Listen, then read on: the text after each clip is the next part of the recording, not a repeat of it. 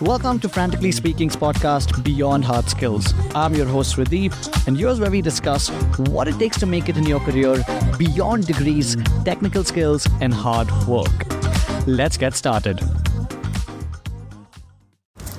On today's episode, we're joined by Susan Murphy. Now, Susan has over 40 years of experience in broadcasting, which makes her a bit of an expert in the power of voice. And she truly believes that a voice is a powerful force that relays emotions, tells stories, and brings audiences on a journey that words alone could not accomplish. So, no matter what career you're in, the tips shared in this particular episode are going to help you use your voice more effectively so that your communication becomes all that more impactful. Hope you enjoy. Hey, Susan, thank you so much for joining us for Beyond Hard Skills. I am delighted to be here. I love to share the gospel of speaking up. Fantastic, fantastic. In fact, I would love it if you could start by giving a little background on your journey. What made you want to become a voice coach in the first place? There, you, that's a very good question.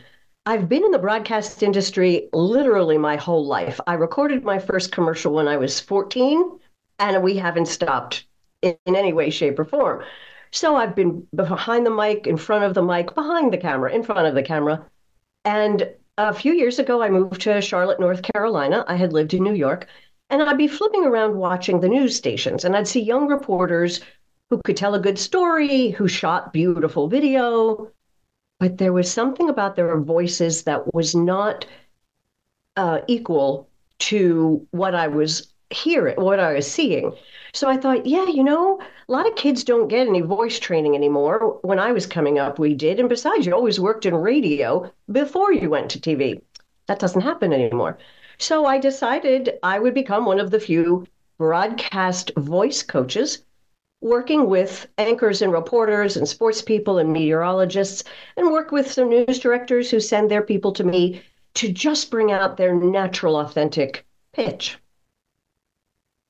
Fantastic. Yeah. One of the, you captured a pretty unique niche as such. I've not heard of many people who focus on voice for broadcast, people in broadcasting itself. Uh, but if I were to expand the horizon a little bit and talk about any professional, not just in broadcasting, because I can understand why voice would be important over there. But if we were to expand it across to people who are working, let's say in in a hospital or in a tech company, yes. yes. Why do you think or why do you think they should invest time to work on their voice? Is that even important? Oh my goodness. Honestly, I think it's extremely important. And I have branched out a bit. I have worked with CFOs, I've worked with some ministers and some nurses. And what I've learned is, and kind of what I knew, first of all, anytime you have a conversation with anyone, that's public speaking. So learning how to master just a couple of little things that will grow your confidence to be in front of the boss, your spouse, a TV camera, an auditorium full of people. You want to do your TED talk. I believe voice is a very unique thing to every individual. And if your eyes are the windows to your soul, I think your mouth is the front door. And people are going to judge you on how you speak how loud, how soft, your vocabulary, um, uh, what words you use. And I think it's just not something people pay attention to, particularly in the last couple of years when you hear people say, oh, you know, I'm just going to be me and you're just going to have to put up with me being me. Okay, could we be a better you? You know, in, te- in television, I don't care if your video is gorgeous. If I am put off by the sound of your voice, I may not watch your entire story. I'll flip the channel. So I, I think when people can master a beautiful voice, I actually think that's the beginning of confidence in any setting. Correct. Definitely. So I think I had come across this when I had started my career in coaching itself. There was one person who was working in a very senior position in one of the big four financial companies. Mm-hmm. And he had the problem of sounding way too approachable. He's a very nice guy, and that came across in his voice. But that had a negative effect in terms of how much people are actually listening to his authority overall. Do you have any tips on how someone can sound more assertive using their voice itself? Oh, absolutely. This is the first thing I teach all my clients, whether they need it or not. And most of the women I work with do need it. We work with your breath. And I do have a very fancy way of doing it, but I can also narrow it down to seven words. Drop your shoulders. Breathe into your belly. Why do you drop your shoulders? When this was taught to me by a singing coach about 25 years ago, I was blown away. If you, first of all, when we're nervous, when we're anxious, when we're upset, where do we carry it? We carry it in our shoulders if you can consciously make an effort to always keep your shoulders super relaxed, it automatically reduces tension into your neck and jaw and face. And then when you couple that with taking breath in and literally picture it going down all the way to your diaphragm, which is a cylindrical muscle that's attached to the last ribs of your rib cage. Its job is to push air into your lungs babies are born breathing into their bellies. They don't know otherwise. When we sleep, we all breathe into our bellies. But during the day, we're busy, we're on the go, we're doing several things. So we do what's called clavicular or conversational breathing, which involves a pretty tense body and lots of shallow breath. It does get to your diaphragm, but not efficiently and our pitch naturally rises because everything is so tense. When all you need to do, drop your shoulders and breathe into your belly. It's a great little trick that can calm your nerves at a conference table or in front of a podium or at a PTO meeting, whatever it is. And that's the very simple form of the beginning of finding your authentic voice. And then there is something that is borrowed from yogic breathing, which is just measured breath. And my little trick is breathe in and count to four and push the air out, breathe out on the count of six. Any kind of measured breathing triggers your op- opposite to your regular nervous system. It triggers your parasympathetic nervous system, whose job it is is to calm down your regular nervous system.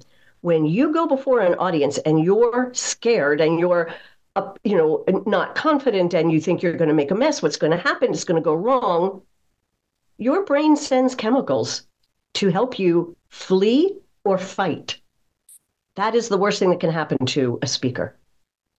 When you practice the rhythmic breathing, like let's say 10 minutes before you go into the meeting, do a four and six breath four or five times. It's a beautiful way to focus on what your task is. And even if you're doing it in the auditorium, at the conference table, waiting for your turn to speak, you can still drop your shoulders, breathe, breathe in on four, breathe out on six. And then by the time, you know, you always start speaking on a belly full of air. And of course, when we're doing something in public, we project our voices. I didn't say make it too loud. I didn't say shout. You project your voice. And that's what helps to command the room. If you're too quiet or not engaging the people at the table, you might as well not say anything you know, one of the first things, so I started doing yoga a couple of years ago. And one of the first things that they teach is diaphragmatic breathing, which is exactly what you're speaking, yogic breaths. Right. And this is, in fact, my mother used to say this when I was very young. If you're nervous before a, a competitive exam or before a big game that you have to play, just always ensure you're firstly breathing through the belly and ensure that your out breath is longer than your in breath. And I think we don't pay attention to it when we're kids. Hmm. And then when we need to command rooms, that's when this starts becoming much more important. Everything tenses up and you forget how to even breathe at all. So you're right, just a little bit of practice. I like your mother. A little bit of practice of the breath before you go and do anything clears your mind, lowers the nerves. And then when you go to speak, you just understand that the air is down in that belly, which is your gut, as we say proverbial. Oh, you know, I had to trust my gut on that. My gut told me not to do that. It's where your intuition is. And that plays a big role in being a speaker, too, as to how you connect with your audience. If you're a, a, a news anchor, how do you connect to the copy that you're reading? If you're a reporter, how do you connect to the people you're interviewing? And you start by the simple breath work, which just really allows you to focus and do better listening as well as speaking, I think. 100%. And would you recommend people do this as a daily practice in the morning, kind of like a meditation, or, or is it something that they would benefit more from by doing it just five minutes before a meeting or presentation? What, what would work better? Either would work, but here's what I advise my clients I say to them, you're going to take four post it notes, like pick a cool color. Don't write anything on it. One goes on your steering wheel, your refrigerator, your bathroom mirror, and your computer. And maybe when you're at work, put one more where you're just going to bump into it or you're going to look at it a couple of times a day. And every time you see a post it note, stop, drop your shoulders, breathe into your belly on four and exhale on six for one minute. Oh, I'll let you do, I'll do the math for you. It's six breaths, six. And then go on about your day until you pass, an, pass another post it note. And my voice teacher rightfully advised that if you do it religiously for three to four weeks, it becomes second nature, it becomes muscle memory, and you can easily, I call it the zone. You can snap yourself into the zone like that with just three to four weeks of practice. I use it. I sometimes still do it at a, at a stoplight because that's like good timing. In the dentist's office when you're nervous, um, sometimes oh before you go to sleep, if you want to try to relax, that breath helps you do that too. So no, you don't have to strictly oh 15 minutes before I go to bed. I'm good. Mm-mm. One minute, several times a day. Yeah, that that's something that I think I, I've never heard of it that way. Usually, voice coaches have told me that you should either do it in the morning or right uh-huh. before a meeting. But I think what you're saying is you can make it part of a routine itself. So that yes, it doesn't matter if it's morning or night, but you're breathing through your belly itself. And I think that that is what the what the main lesson is. And I, I agree with that because it falls into the philosophy that communication is all about good habit building. Once you have good habits built, your communication automatically will improve overall and I think That's I'm right. going to try this as well. It, right. Mm-hmm. I think I'm going to try this as well. The either the stoplight thing while I'm driving or the post-it notes thing on my work and everywhere. That's something that I think I'm going to try because it, it has so many more benefits than just voice development. Yes, it's really good for your head. I often tell reporters, let's say breaking news happens and your newsroom has gone into oh, circus overdrive. All right, fine, let them do that. You sit where you are, Close your eyes if you can, but if you can't, that's okay. And just do three breaths. Three. And suddenly you'll go, okay, I need to do this now. And then I'm going to go do that second. It it's so good for your brain, I can't tell you. A hundred percent. You know, so we don't focus just on voice in our training. We focus on multiple aspects of professional communication. And the when we, when we started off, it was like one package, right? Everything comes into one thing. But then there were so many people coming to us and saying, hey, you know what? I sound very monotonous when I speak. Oh, I sound very dull. Oh, I sound not very engaging when I when I'm communicating. Not just for presentations, not just when I'm on TV, but in day-to-day conversations. So we had mm. to get a voice specialist because there was so much demand just for voice-oriented training. And I do want to understand from you because you have so much experience in this space. But if anyone listening wants to improve on their modulation and reduce their monotony with regard to their voice, what tips would you recommend and how would you recommend somebody practices that? I have several ideas. The first one that came to mind is read a children's book out loud, preferably to children, but your dog will do too, as long as you have an audience to read a child's book, because you're not going to do that in any sort of monotone. You are trying to engage the dog or the child. So you would know automatically, well, I'm not going to read that flat. I'm just not. So that's one thing. And then what that will do is as you're reading it, pay attention, listen in your own ears. How do you sound? Oh, look at that. I can I can go up on this word. I can slow down here. I can emphasize this word. So doing that will give you an idea of where your vocal range can go. The other thing is also in your brain and starts well before your presentation. Hopefully, you are passionate about what you're going to talk about. And I'm not saying you have to tell jokes. I'm not saying you have to pace the floor. I'm not saying you have to use all kinds of crazy hand gestures. But if you're enthusiastic about what you're talking about, that rubs off on the audience.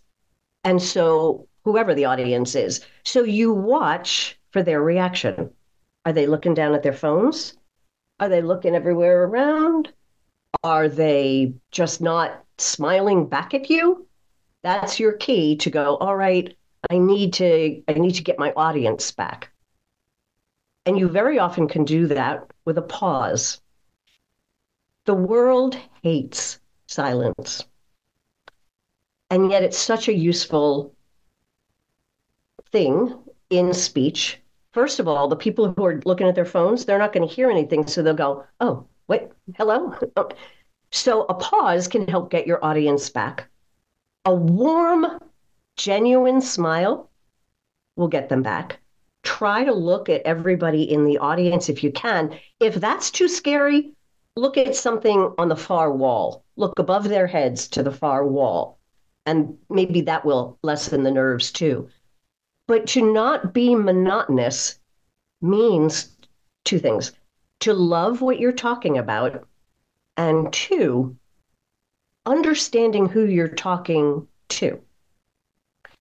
If you're a cardiac surgeon and you're speaking with other cardiac surgeons, you can throw in all the medical speak you want, knock yourselves out.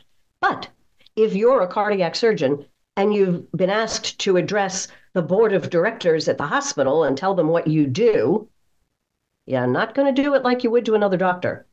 So know your audience. Try to find things they might question. You know, you're a cardiologist, you've been asked a lot of questions in your life. Address that. Start. Maybe you are wondering what happens when. I bet some of you would love to hear about. So, really understanding who your audience is and how what they want to know. Your audience is really the star of the show. You think you are because you're talking? Not really. It's your audience. You're their guide. You're there to deliver information or a story, which can easily go hand in hand, that they come away with value. So if you're passionate, you probably wouldn't be monotonous. Nice. Fantastic you know one of the challenges that that we tend to have when we are training people in modulation is that when we tell them that hey you know you need to improve your voice because the thing you mentioned about pausing and and smiling that is it's essentially pattern breaking. That and, and that example you gave where if someone's at their phone and you pause they're like hey oh, what what? Oh okay there's silence right? So that pattern breaking breaking is essentially where modulation becomes very important and it creates an entire engagement factor for your speech. The problem is that when you make someone practice modulation who's not used to it, they sometimes feel that, hey, you know, I'm this doesn't sound like me. I, I feel like I'm, I'm I'm sounding fake. I feel like I'm I'm really hmm. exaggerating mm. myself. Mm. And we always tell them that you know it's not about sounding fake. It's about not being familiar with how you sound. It's still your voice at the end of the day. But oh, do sure. you have any yeah do you have any suggestions on have you ever dealt with that happen and if so what suggestions do you have on how anyone who's training number one is training people like us how can we deal with that And second is anyone feeling like this, like they're trying to learn modulation, but they're feeling monotonous. How do they do it better? First of all, please, speakers, give yourself some grace. Everybody hates their own voice. Everybody. Because your voice sounds different to you because it's it comes from your mouth and then goes back into your ears and and it gets to your brain differently than your voice comes to me. So, first of all, you're going to go, all right, this is my voice. I am going to make peace with it, but I'm going to use it to the best of my advantage. And that is to speak. For most women, speaking in their natural range of pitch is lower than they normally do. Men because of Adam's apples and all kinds of testosterone and what you went through in puberty, including a lengthening of your vocal cords. Did you know a man's vocal cords is the size of a quarter, and this and women's vocal cords are the size of a dime? No, I. it's amazing to me to think that the instrument with which we communicate to the world is the size of a dime or a quarter. So it's it's a very small part, but it's a very big part of how you present yourself just in person. One of the exercises I do with my clients is we protect, pretend we're introducing ourselves to each other. So they'll do some breath work. And then as they're, you know, getting through it, I'll say, Hi, I'm Susan Murphy, and I want you to introduce yourself back. Just that is an exercise in projection, courage, and when you get introduced to someone, you try to be warm, you try to be kind, so that's a good thing to do is just practice introducing yourself to your children. Get your children to go along with you um, on this sort of little practice thing. You can record your voice into your phone and play it back. Again, give yourself grace. Let's say you're rehearsing for a big presentation where you'll be at a podium and you might have notes don't even talk to me about PowerPoints. I, if I could get rid of them in the whole entire world, I would. But I'll give you a little trick that voice actors use. So there are some sentences in your presentation that you're going to, you know, are important. So what I want you to do, turn on your phone, and I want you to, we call it ABCing the line. I'm auditioning for a commercial. I go into my studio, I read it a couple of times through, and then I'm going to take that second, uh, what that second sentence, I pull it out. I think for a little bit, bit about how I could change it, always using authentic breath, always coming from the diaphragm. And you ABC it, do it three times in a row, consciously changing something, anything.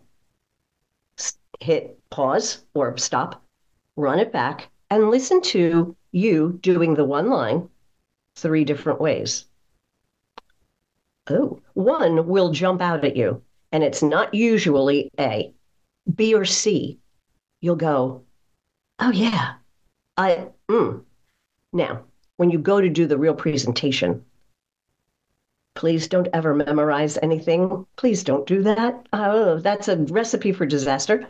But, you know, there might be some sentences so that you will have practiced the important parts ABCing it so that when you go to deliver it, you know it's not going to be exactly how you did C, but you know how you can approach doing line C again. It's it don't mimic it, don't imitate it, just feel it. Just feel it. So that could help. Fantastic. I think that's a very practical thing for somebody to apply, right? The ABC technique in itself.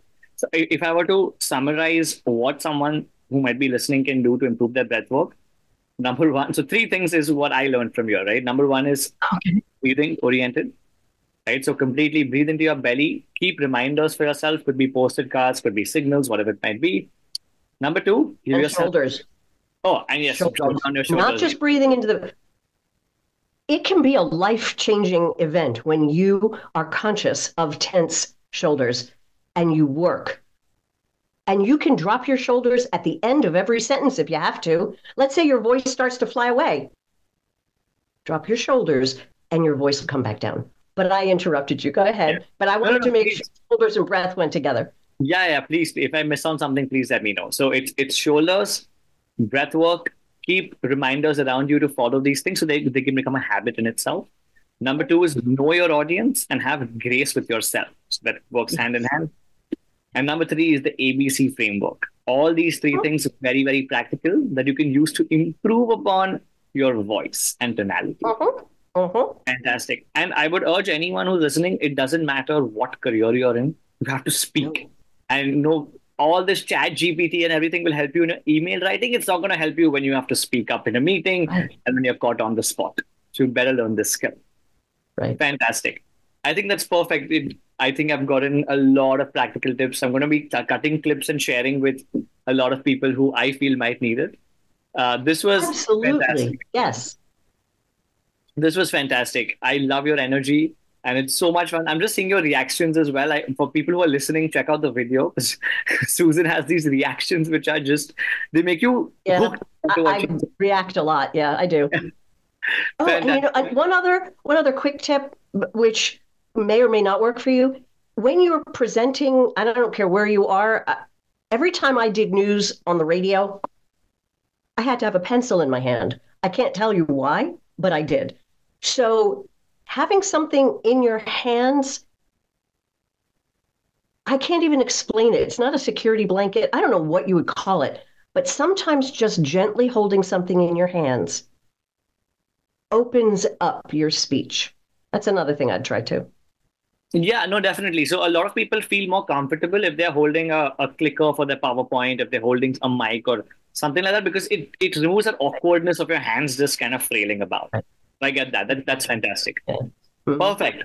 I think this was a great, great session. I'm going to be, as I mentioned, sharing a lot of these small, small cuts to people as well.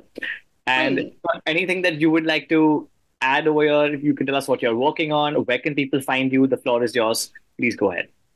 Oh, sure. You can find me. My website is Susan Murphy Vosot, V O S O T dot com. VOSOT is broadcast shorthand for voiceover sound on tape. So it's a little broadcasty trivia there for you, VOSOT. I'm on LinkedIn. Come find me. I love working with people of all different uh, kind of professions and backgrounds, and especially women who are sometimes afraid to dip into that authentic voice. That's really important. You know, we didn't have hormones and changes to our vocal cords, our vocal cords stayed pretty much the same. So for us, developing a rich, authentic, natural tone is something that is just going to make you a better communicator to everyone, including your children. Fantastic. We're going to be linking her website and her LinkedIn Great. profile down below as well. So please reach out to her. And yeah, that's about it. I hope everyone listening learned something like how I did today. Susan, thank you so much for being here. Hopefully, we can do a part two in the future because there's so. I would much. love to. Sure, I would love to bring some of your folks in, and we can do, we could do a whole live session where I can critique and give you little hints. Of course, I, am I'm, I'm going to take you up on that. Let's definitely do that as well because there's so much to discuss in voice. It's not something that a, a 20, 30, 25 to 30 minute conversation can no, do justice. It went so quick. Thank you. I really enjoyed the conversation. Fantastic. Thank you so much. I'll see you guys next time.